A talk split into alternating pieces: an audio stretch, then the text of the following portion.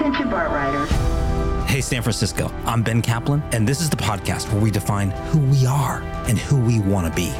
We are diverse. We are innovative. We are inclusive. We are change makers. Problem solvers. Activists. Leaders. Citizens. We are open minded. Optimistic.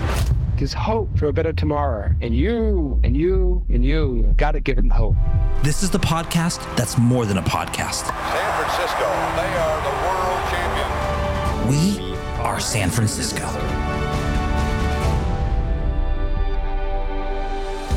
Hey, San Francisco. Today I'm chatting with Supervisor Matt Dorsey.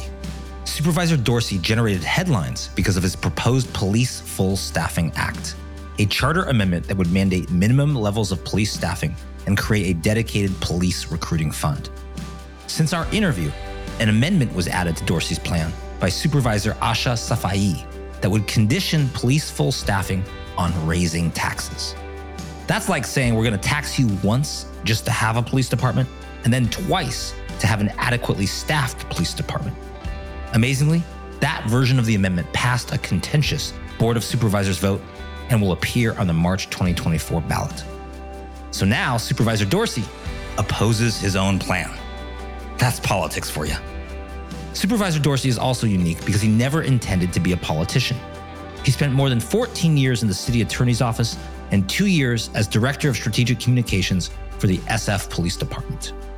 Matt has also been very open about his struggles with substance abuse and his HIV positive status. Life experiences that he says help him better empathize with some of the city's most vulnerable. So, is San Francisco doing enough to solve its police staffing crisis? And what can we do about it? Let's find out with Supervisor Matt Dorsey.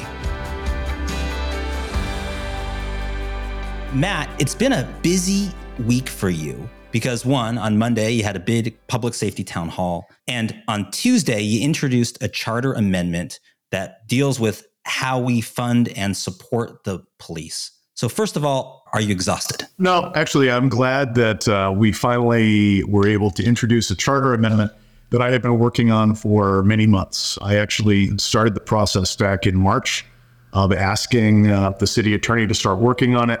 I was working closely with the city controller and the mayor's office and the police chief um, about how we can get to a fully staffed police department in a reasonable amount of time.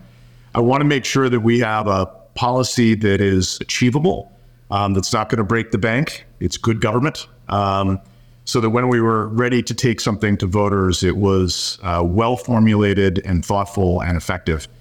So to me, this is, you know, I'm invigorated that we could finally get this across um, the finish line into introduction. Now it's not the finish line, obviously. That's will hopefully happen on election day. Uh, but I'm I'm encouraged, and I would say, you know, it's been a busy week, but it's also an energizing week. I feel good about where we are um, as uh, you know, as a policymaker who is trying to lead some change and trying to forge some solutions to a police understaffing crisis that is very alarming to me, and in in my view, should be alarming to anybody who's paying attention. We've never been in a situation that we are in right now with police staffing, and that's largely the cause of most of the public disorder and uh, you know lawlessness that we're seeing out on the street. And before we get into the details of the actual proposal, I want to sort of take a step back. And we have a lot of listeners who are maybe longtime San Francisco residents, but they are new to getting engaged. They want to be part of this movement. And so I want to just take a first step back and say, why and explain why a charter amendment is important. Why should just not the board of supervisors or the mayor just say, hey, let's fund more police. Let's fund some recruiting pool, many things that you've proposed. And we'll get into the details, but why is this step necessary and why do we need to take it to the voters? Well, the charter is um, basically the constitution of the city. This is the um, the strongest step that uh, an electorate can take to compel an action by city government. But it's important also that voters understand, especially the way that California's democracy is set up going back to the progressive era a century ago. Um, voters are the government. You know, you, anybody who is a resident and has the you know agency of the vote in California, you have as much right to govern uh, as as I do as a member of the board of supervisors when it comes to the power of the vote in a charter situation or a constitutional amendment or a ballot measure. Um, the reason that I think we have to go to voters with a charter amendment is twofold. One, I do not have confidence in City Hall to solve this problem. Um, the reality is that unlike COVID, which was an unforeseeable crisis, the police understaffing crisis has been foreseeable since the Clinton administration. And the reason I always cite the Clinton administration was for those of a certain age who remember when Bill Clinton was running for president in 1992, he made a commitment that he was going to hire 100,000 cops and make sure that there was federal funding for local governments to hire more police. It ended up being more than 100,000. I think it was closer to 125,000. All of those police officers hired during that era are now coming up on retirement age. So we have known for a long time that there is a demographic cliff coming.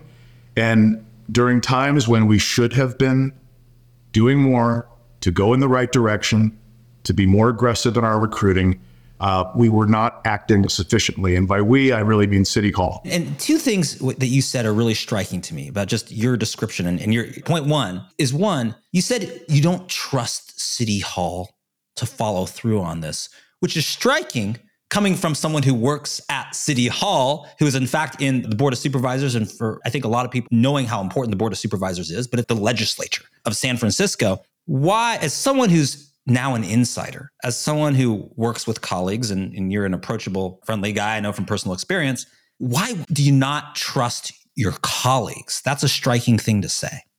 Because we had a foreseeable crisis that we didn't solve. And I don't think we're acting boldly enough to solve it. But it's an open question whether I'm going to get six votes. I, I hope that I can. Uh, but we could be doing this. We should have had a plan uh, to move more aggressively years ago. Um, so now we have one.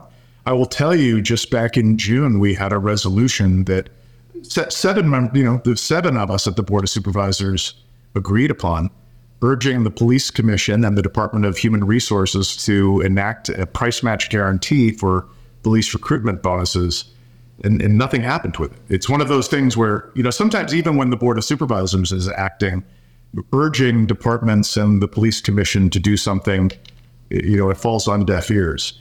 Uh, the importance of a voter enacted charter amendment is that it has the full force of law. And that is why, as a matter of public policy, voters can step into the shoes of the legislature for the government that is theirs um, and take action. They can prioritize this in a way that um, you know elevates the conversation above the sort of vested interests and constituent. You know, there, there's a lot of uh, the powerful interests at budget time that all want to, you know, they're they're lay claim to um, finite city dollars. Um, voters, I think, have the right, and right now, I think we have a need for voters to identify police staffing as a priority and to make sure that we are solving this over time in a way that's responsible, in a way that will work, and that will finally deliver on the promise of a fully staffed police department. A world class city deserves that, but especially a city like San Francisco. Our city's economy is so invested in being a city that is welcoming to retail shoppers, commuters, um, tourists, conventions, businesses. We can't afford to not solve our public safety challenges, and that starts with a fully staffed police department. Supervisor Dorsey, the, the second thing that's striking that you just said relates to foreseeing or having unforeseen crises, because you compared the public safety crisis now to the COVID crisis. And COVID is often cited as an example of government working together, getting through the red tape, cooperating, putting the public first, not special interest, not ambition for future office. It's a good example of that. But what you said is that we can actually do all of that when the crisis is unforeseen, when essentially we have less good information than we work together. But if we have better information, and in fact, this dates from the Clinton administration, according to your recent comments, suddenly with better information, shouldn't government be better? Um, it's it's a, it's a complicated political scenario in San Francisco. And some of the people who have a strong voice in City Hall are not always reflective of the city at large. I think that happens in politics, that um, the interests that have the ear of elected officials aren't really necessarily the interests um, of the electorate at large. That's another reason why I think direct democracy, like a charter amendment, is important, especially at moments like this. Your point, though, about um, how government can work together more effectively is is a really good one. The interesting thing about uh, not just the emergency declarations through COVID, but even the mayor's emergency declaration um, around the drug overdose crisis, there was the Tenderloin Emergency Initiative a few years ago. That, that was actually something that inspired me to ask for this job that I never even thought I would want, let alone have. But the most of the emergency was to clear our own rules and regulations and processes out of the way. You know, and, and, I think when we get to a better place, I hope that maybe this is something I'll work on in my second term. It, we need to take a hard look at why government is so complicated that we have to pass emergency declarations just to speed things up. I mean, most of what we're trying to do is make our own processes, hiring, contracting, you know, the, these things just more efficient. Uh, because right now they're they're highly inefficient. I will say this: there's a lot of good reasons that inefficiencies are built in. You want checks and balances. You want a participatory democracy. Um, but I think anybody who's familiar with city government in San Francisco will tell you there's sometimes too much process, and and processes can be abused and bogged down. That's you know the cornerstone uh, among the problems of our housing crisis is just process. Let me paraphrase what you just said, which is that why is it the case that when we like really need to get things done, we get rid of a lot of rules and process if we want government to really get things done like all the time, like 7 days a week, shouldn't we simplify things? Why is it required and is that what's needed in that moment of crisis or that moment of need? Yeah, I'll, I'll give you an example of, you know, San Francisco just in the last six months um, amended a provision of its administrative code that applies to contracting that prohibited contractors from states that have objectionable laws um, around LGBTQ plus issues, reproductive choice issues, and voting rights issues. Um, and it was it was a well-intended law that was intended to incentivize other states to be more enlightened in their policies. What happened instead was that we, over a period of a couple of years, prevented our own city from engaging or contracting with companies based in fully 25 states. So, if the best company that has the best result at the most efficient price that can do it in a timely fashion, basically, like we check all the boxes, you're the company, but you happen to be in one of these 25 states. We're not choosing you because of something that you have nothing to do with, which is a certain policy position made by politicians in your state, and you just happen to, re, you know, reside there. We're not going to choose you, even though you're clearly the best. Right. So we're making competitive bidding less competitive. And that's only one example. If you look at some of the contracting provisions that are in our administrative code, we have uh, requirements that you know we can't do um, we, we can't do business with companies that import Indonesian hardwood. Indonesia banned exporting hardwood 30 years ago. We have principles about the, the MacBride principles that we won't do business with companies that don't respect the MacBride principles. That's something that goes back to the Good Friday Agreement in the Clinton administration with Northern Ireland. Uh, we had a, a prohibition on companies doing business with Burma during a 10 year period when the nation of Burma did not exist. We, we put these things over time into our administrative code, and then we never go back and clean them up. One other good example is we don't do business with companies that don't that don't offer domestic partnership benefits. We are sitting here today, 10 year, you know, domestic partnership benefits was intended to be something before that we had marriage equality for same-sex couples. It was intended to be something that leveled the playing field for those from the LGBTQ plus community. We have had marriage equality in the United States for a decade, but that domestic partner benefit requirement still resides there. So eventually we're going to have to go back and clean this up. But right now there's higher priorities. I think police staffing is number one, but there's a lot of things that we need to clean up in our in our contracting and government processes. I think COVID and the current situation that we're in highlights a lot of the inefficiencies that we'll, we need to circle back on because we need to govern better and more effectively. And right now, I think we can all agree we're not governing as effectively or well as we should be. Matt, I want to ask you about this. Were you ever a West Wing fan? The reason I bring this up is there's a famous episode that's called a proportional response. What is the virtue of a proportional response? Why is it good? I mean, this is what we do. Yes, sir. It's what we do. It's what we've always done. Well, if it's what we do, if it's what we've always done, don't they know we're going to do it? They did that, so we did this. Mr. President. Am I right or am I missing something here? No, sir, you're right, sir. Then I ask again what is the virtue of a proportional response? It isn't virtuous, Mr. President. It's all there is, sir. It is not all there is. Just what else is It's The there? disproportional response. But the question the episode raises is when do you need to be disproportional? Like it's a level six crisis and you need to respond with a nine or a 10 because it's that important. And so the question is because you raise, you know, like, should we be bolder on public safety? Should we be bolder on police staffing? What I'm asking, and, and, and part of the charter amendment, we'll get into the details, is that we need to be a lot bolder in recruiting police. And in fact, we need to be competitive with other bonuses that other Northern California police departments are offering to get people so they don't come to San Francisco and they go to their city instead. So, do we need a disproportionate response? Is this enough of a crisis that it's not like we just need to be like measured what everyone else says we're going to do? We actually need to do more than what is expected because we've got to solve this now and we've got to be bold. I would actually argue that the, that this is proportionate. We can be bold and proportionate. I think we have to be honest about the situation that we're in with police staffing. Um, our recommend our independently recommended staffing level for the police department is 21 uh, 82 full duty police officers. Those that means police officers who are ready to go right now at full capacity, not on leave or in any sort of you know injury or temporary modified duty. When people hear that number, just as background, just to understand, is that just based on population of San Francisco? Is that based on the, the nature of our seven by seven city? Is that based on like the urban dynamics of our traffic patterns and where people live? What where does that number come from?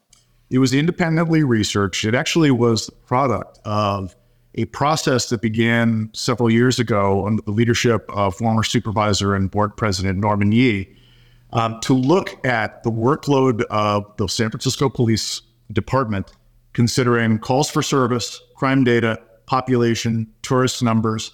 San Francisco is a little bit of an outlier among cities because our residential population is quite small compared to the number of visitors and commuters our city gets. There really isn't um, an analog in American cities, anyway, about um, where the residential population is only a small portion of.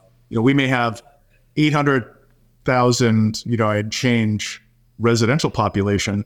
In a good year, like 2019, we had 26 and a half million tourists coming to visit. That's like the state of Texas coming to visit one city you know that's kind of typical. We we had back when we hosted the Super Bowl. Um, I remember I was working in the city attorney's office at the time, and I was pointing out to people San Francisco already hosts the equivalent of 16 Super Bowls a year, just based just the conventions that we have here. All of that needs to be policed. So so the police the, the number of people that um, we need to have policing our city needs to be sort of figured out so quantum it needs to be quantified in a thoughtful Okay, so you're saying that 2100 plus number is in the context of everything. It's not purely just like what's our residential population, but we got 26 million people coming. You're going to need some more police officers than uh, just the population would indicate. the process that uh, former supervisor Norman Yee led was um, a thoughtful methodology to determine how big our police department should be. And right now, that number is 2,182 full duty police officers. What we have instead is less than 1,500. Uh, we are about one third below the recommended staffing level. And I want people to really understand the proportionality of the problem. One third of the police department we are supposed to have as a world class major city is it there. And the, The, the thing that is more worrisome to me is that as we sit here today, the number of police officers right now who are eligible for retirement is 350.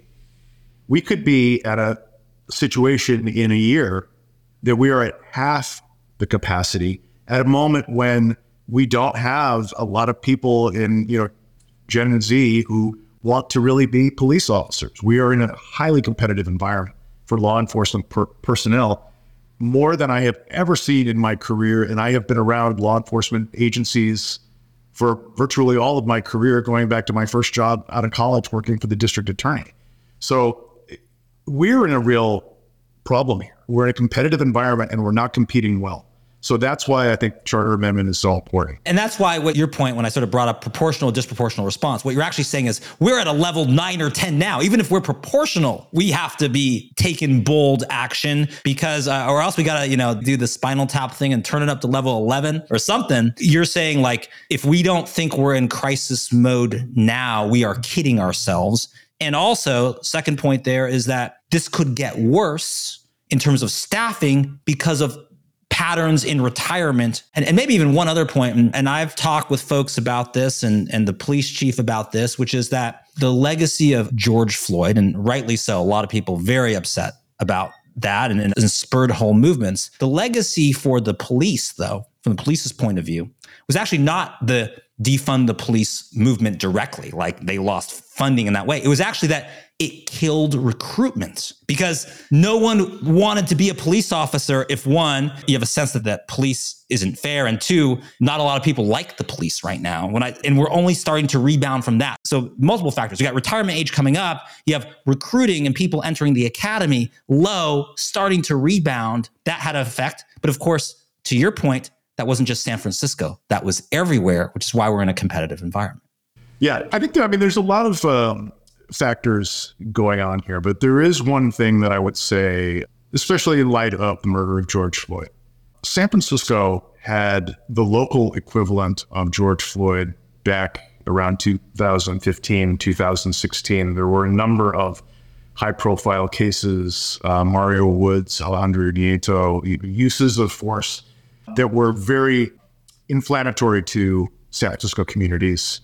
It ended up putting the city in a situation where then Mayor Ed Lee needed to identify a leader who was going to lead the San Francisco Police Department through reforms. And the uh, city invited the U.S. Department of Justice in the Obama administration to do a top to bottom review of SFPD, the most comprehensive review in the, the department's history, to identify all of the uh, needed reforms. There were 272 police reforms recommended.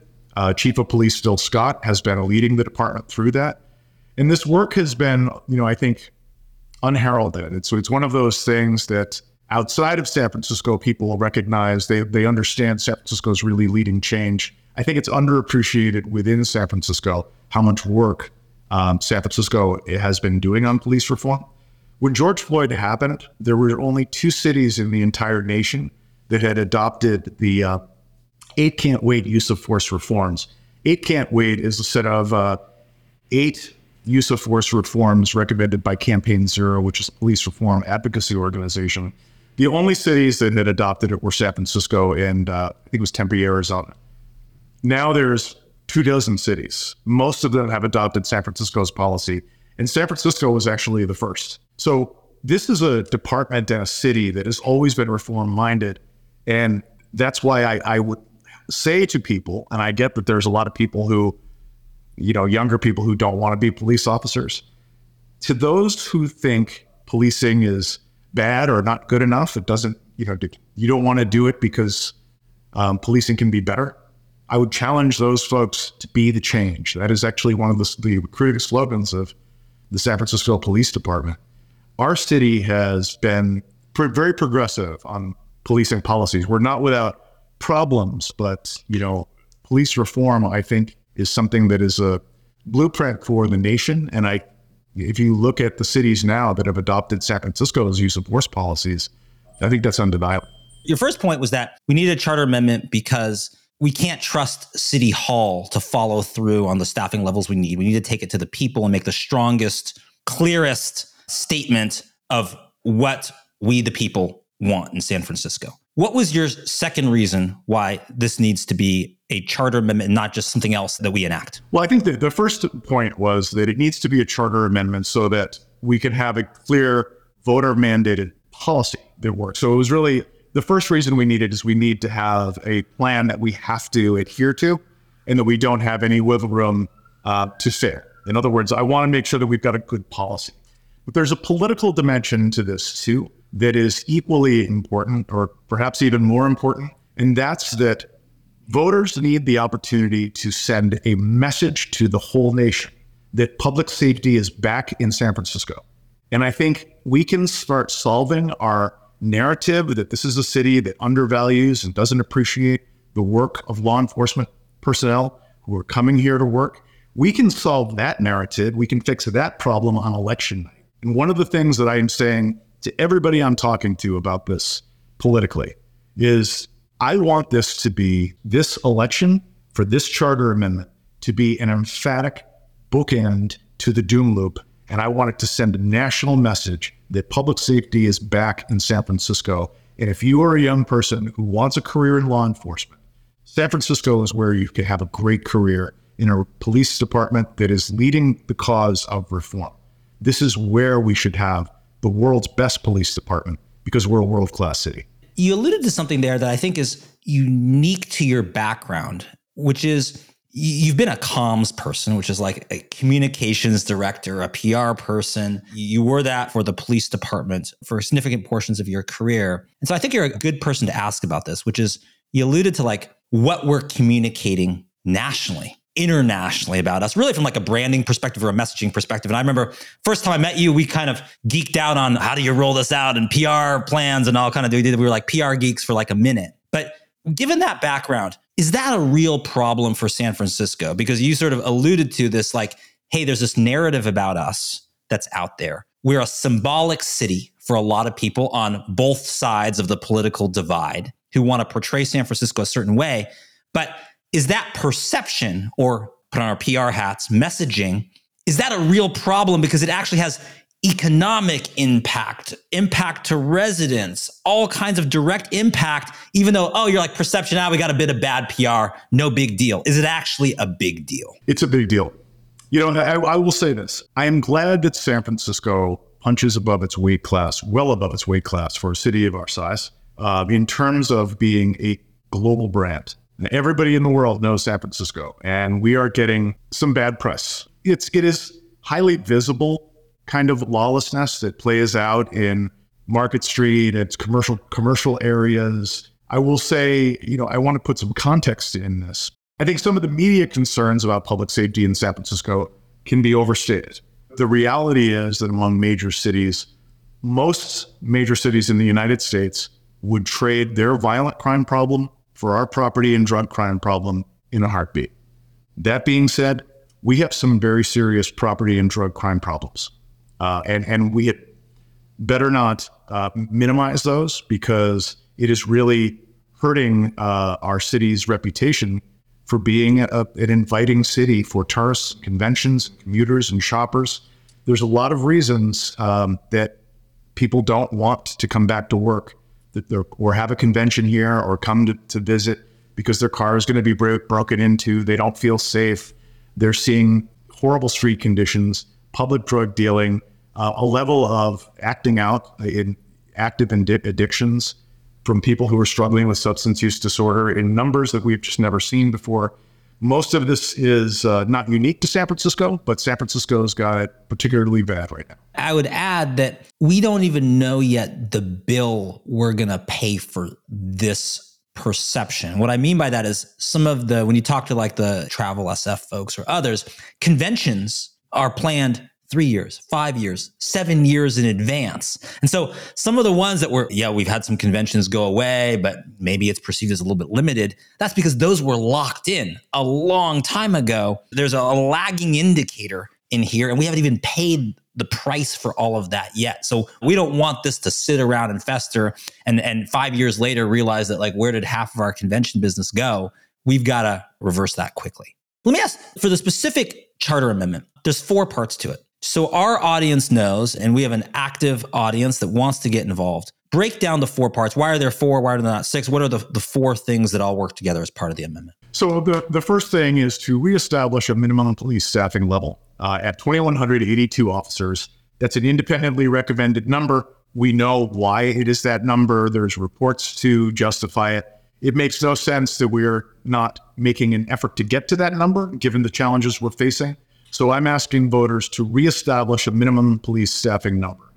Unlike a prior charter amendment back in the 1990s that put a number into the charter, at that time it was 1,971 police officers, but there was no provision to charge to change it over time. Uh, I want to make sure that, that that provision of the charter amendment includes uh, a process to make adjustments over time because population can change, tourism can change, civilianization can enable us to get that number lower.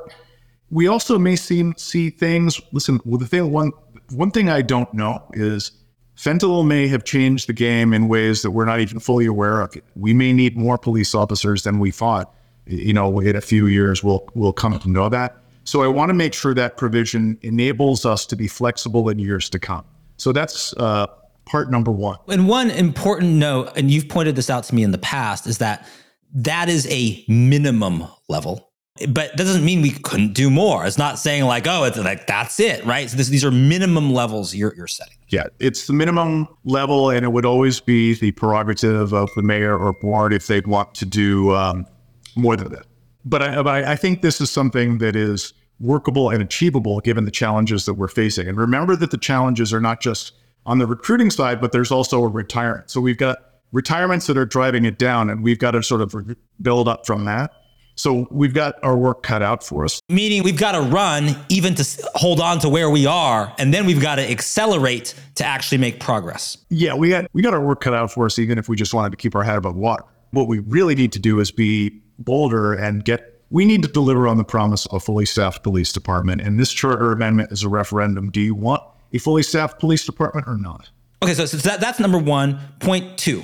Point two of the four points. Point two is to recognize that we have to be thoughtful about how we're going to get there over time. I don't want to have a charter amendment that's going to set us up for failure right out of the gate. So it's going to be a graduated uh, target level over five years.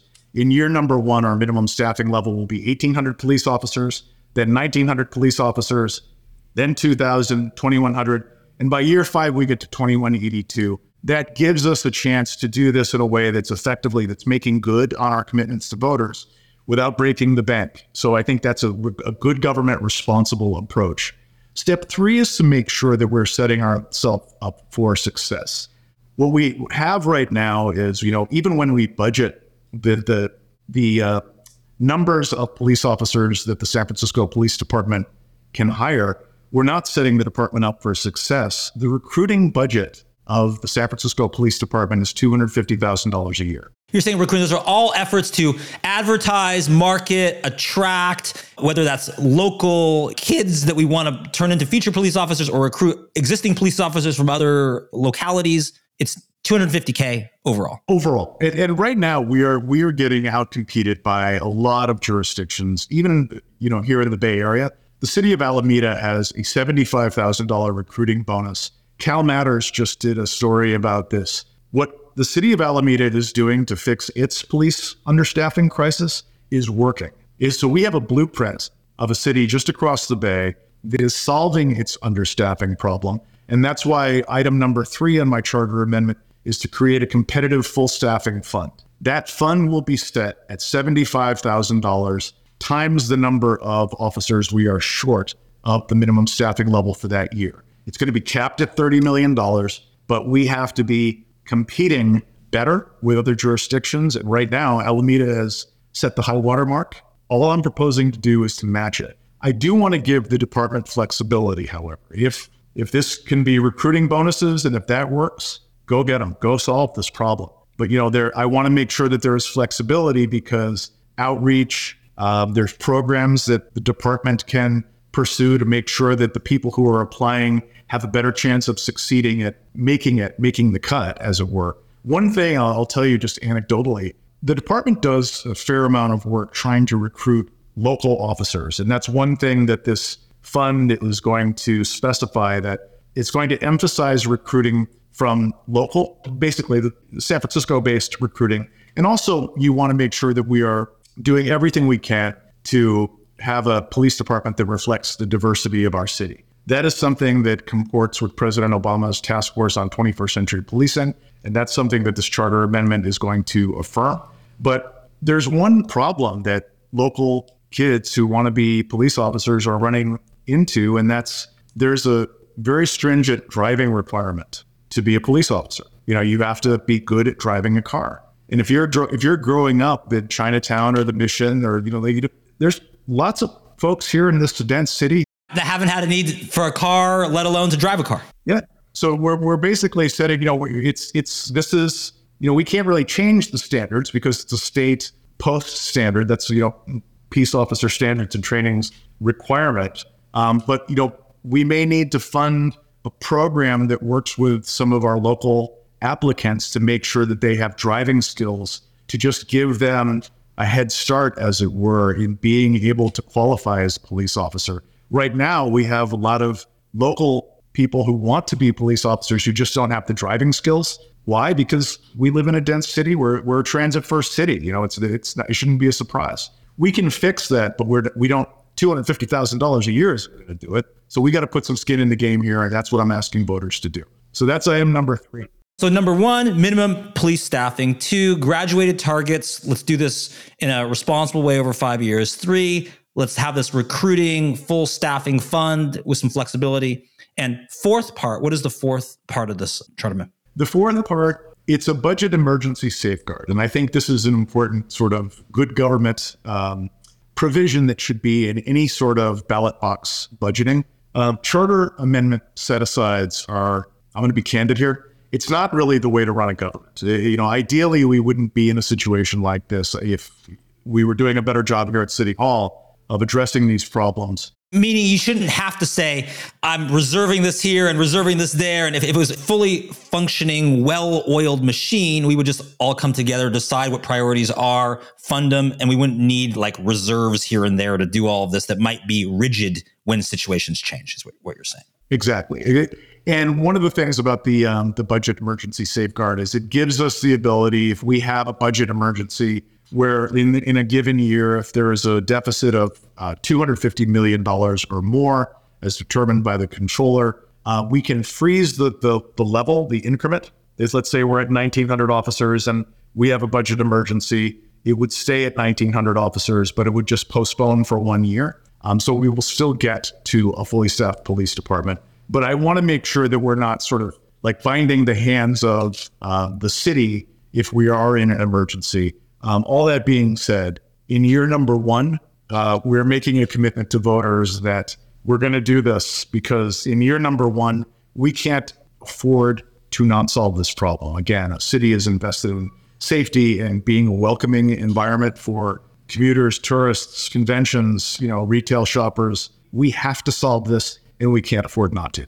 To wrap up, lightning round, hear what some other folks may say, and what is your response to that? And also for, for listeners who support this and want to know what to say to their friends. One, folks may say, in other parts of the government that are not police, you are favoriting police, and we might not like this because police gets all the support. It's got to come from somewhere. Is someone else not going to get support and that's going to result in a cut. What is your response to those folks? Some unions may line up to make that case. Yeah, I, I think it's important that people read the room.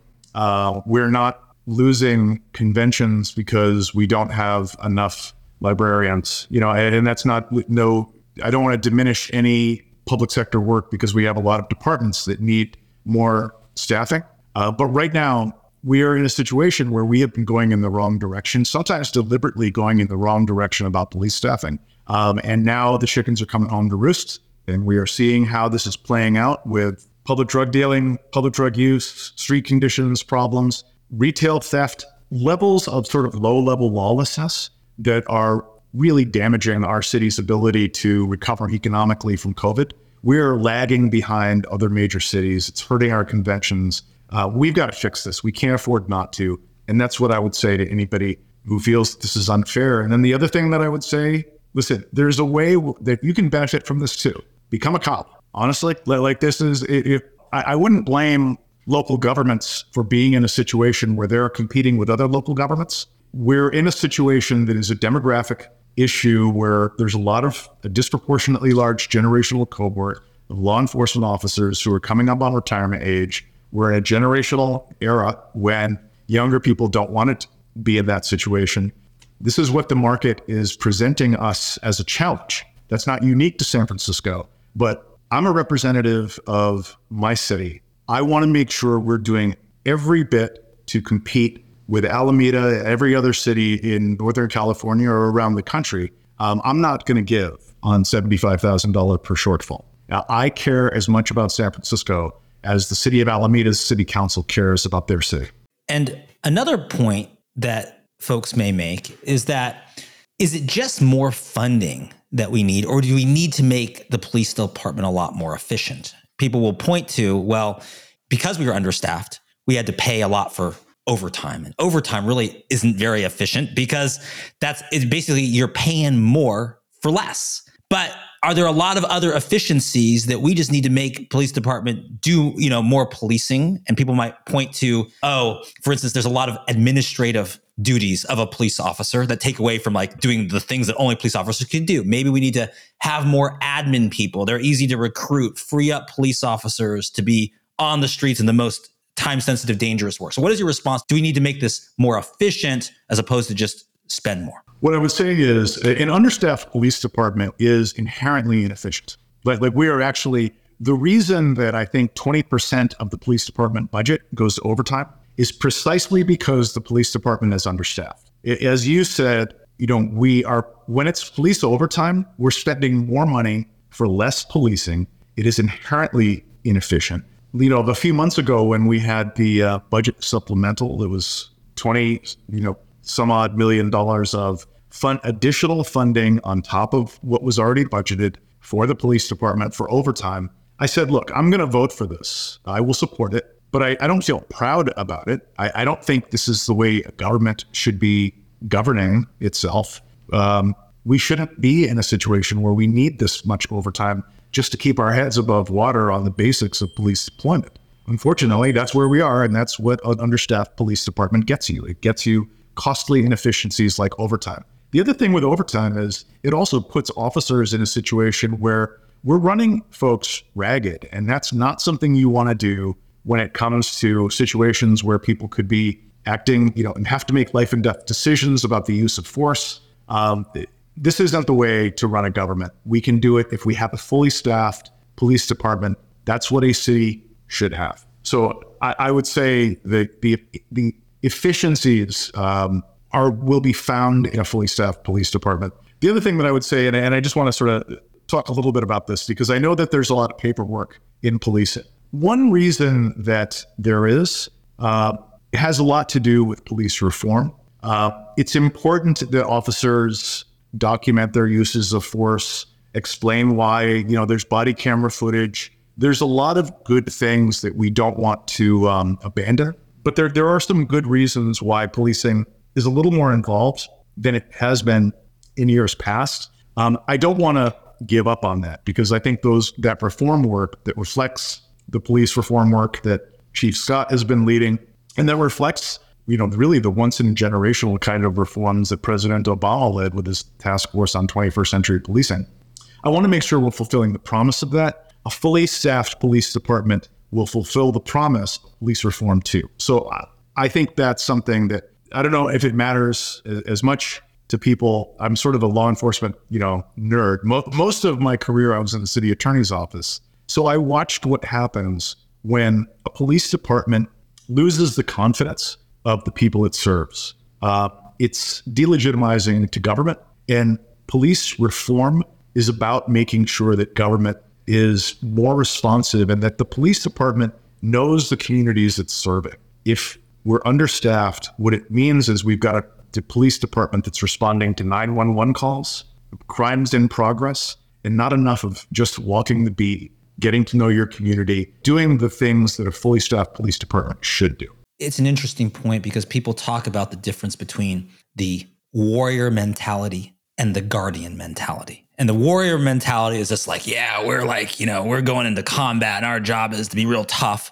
Versus the guardian mentality is we're meant to guard a community. We're there to support. And the issue is that when you're understaffed, maybe it's like you kind of have to go on warrior type jobs because you're just trying to like make it everywhere. And a lot of the things that we would love to see is the guardian, like the community building, the support, the building bridges that we think would be important for a community to trust is police. You're understaffed. Those are the first things that you kind of don't have time to do because you're just trying to chase down crime and criminals and other things. And so, if we believe in that guardian mentality, we might want to staff our police department better. It's this. It's a great point, and I'm glad you brought that up. The the the guardian mentality is really a cornerstone of 21st century policing. It's a whole. It's a mind shift, um, and it is what SFPD has been working on under Chief Bill Scott's leadership. Um, one one good example. I know that everybody wants footbeats, but one thing to understand San Francisco gets about 80,000 priority A 911 calls a year. Priority A is a crime in progress,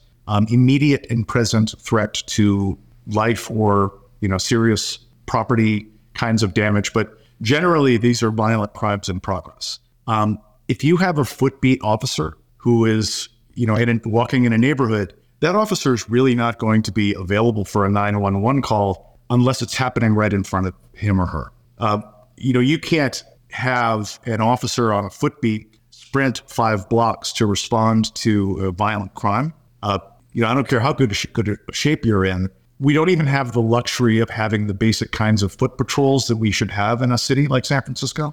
Um, that's what understaffing gets us. We we are setting our police department up for failure, and we're seeing how it's playing out in the kind of public disorder that is driving, you know, our conventions away and making our tourists uh, never want to come back because their cars are being broken into and you know they're seeing things on the street a sort of humanitarian disaster playing out with drug addiction and um, drug dealing. It's it's delegitimizing to government and it really is something that we have to do better uh, on i think you have a unique background to respond to this of course supervisor matt dorsey is offering this charter amendment he's a police guy you know, he's in with the police. He spent his career with the police on those kind of issues, of course. And the perception is that, that if you're pro police or pro police staffing, that you are not very empathetic. Yeah, there's obviously there's a lot of issues in San Francisco related to substance use disorder, related to mental health, related to homelessness.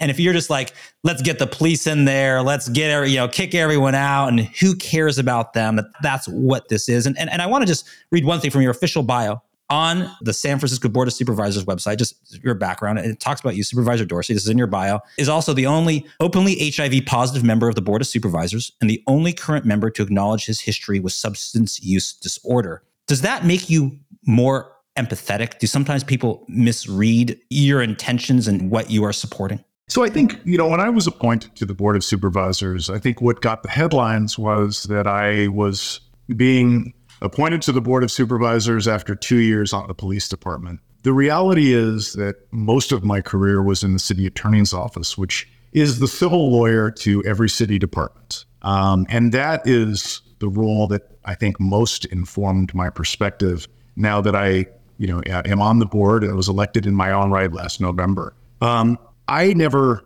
expected that I would ever get to a point where I wanted this job, uh, let alone that I would have this job. When I went to work for Chief Scott back in um, January of 2020, it was just a few weeks before the emergency uh, order for COVID 19. And there was a meeting that I took part in every month that was with the Office of the Chief Medical Examiner and officials from the Department of Public Health to preview the monthly report on how many people died of drug overdoses the month before. And I'm a recovering addict. I have spent my most of my adult life in recovery. I've had setbacks along the way, um, including a relapse, a short one, but an alarming one during COVID. Month after month, to sit in the monthly death call meeting and to look at a number of people who are losing their lives to drug overdoses, knowing that I am one bad decision away from being in that. It moved me to want this job. And I know I'm not alone in the recovery community in feeling that at a time early on with COVID, everybody was paying attention to that public health crisis. And here's a public health crisis going on that's twice as deadly in San Francisco. And it felt like no one was paying attention to that. It felt to me reminiscent of the AIDS crisis back in the 80s and 90s, that the stigma of who's dying was masking the horror of how many are dying. And that's why I just made a decision that, you know, maybe I could bring a perspective um, and a voice to what we're facing um, that was different and necessary. I'm trying to do that. I will say, you know, I I go to a lot of recovery meetings, and there was a meeting um, that I was in every week when I was interviewing basically for the appointment when I was talking to Mayor Breed about whether I should be appointed to the District 6 supervisor seat. And I was sharing in that meeting for a couple of weeks that I had, you know, during my weekly check in that um, I have some anxiety about uncertainty in my career. I'm interviewing for a job and I'm not sure how it's going to work out. And the, when I was appointed, um, the meeting that, that, you know, meeting that we had, recovery meeting, was only a few days later. And I think everybody in that meeting who you know we know each other, we may not even know our last names, but we know our stories. Everybody was like, "That was the job you were interviewing for." uh, and after the meeting, I got a call from one person who is you know uh, also in recovery, who's been to hell and back, and he said to me, he said he was so excited. He he said to me with more joy than I had ever heard in his voice. Now we've got a seat at the table. And I always choke up a little bit about that because it, it reminds me that for those of us who go through it, uh, when we look at what's playing out on the street, we know that nobody is beyond redemption. And there's a better life on the other side of addiction. And that's true whether you're an individual who's struggling with addiction or whether you're a city that's struggling with a drug crisis. Uh, we can do better, and our humanity is really invested. According to Supervisor Matt Dorsey, San Francisco City Hall, an institution where he works, can't actually be trusted to ensure that our city's police is properly staffed. So he wanted to take it to the people. But now, thanks to politics as usual, the bill has turned into a plan to increase taxes for basic foundational city services. Does anyone at City Hall, outside from Supervisor Dorsey and a few allies, realize we are in a crisis? A crisis is not a time to be timid. A crisis is a time to rally the troops, circle the wagons, and demand politics not as usual. If we're in a crisis, do we want a proportional response or do we demand a disproportional one? Do we have the will to solve this problem now, not five years from now? So here's how. We've got to reset the $14 billion city budget and get rid of all of the wasted spending on programs that clearly don't work. That would free up hundreds of millions and even billions of dollars to accelerate our public safety timeline and accomplish all of this in the next two years instead of five, seven, or nine. For those who say even waiting two years is too long, what if we joined forces to improve the efficiency of the police department right now? Let's free up more time for every officer on the force so they can devote more hours to stopping criminals and responding to resident incidents at record speed. We can do this by launching an immediate effort to streamline the administrative burden on every officer, not with arbitrary mandates, but by actually creating the equivalent of the supermarket express checkout line for routine everyday incidents. Do you think in the massive police paperwork pile there might be some redundancy and inefficiency we can remove? If new officers are hard to recruit, let's attract easier to recruit police admin staff, specifically to assist with all of the paperwork. If we think that police video analysts can help us arrest and prosecute criminals better, let's recruit more than the handful we currently have. This is the moment. Do we have the will? Let's take some inspiration from Supervisor Matt Dorsey's empathy and use it to empathize for all San Francisco residents who have been victims of crime or walk their neighborhoods in fear. Ask not what San Francisco can do for you, ask what you can do for San Francisco. To join the movement, visit wesanfrancisco.org slash join. And remember, we are San Francisco.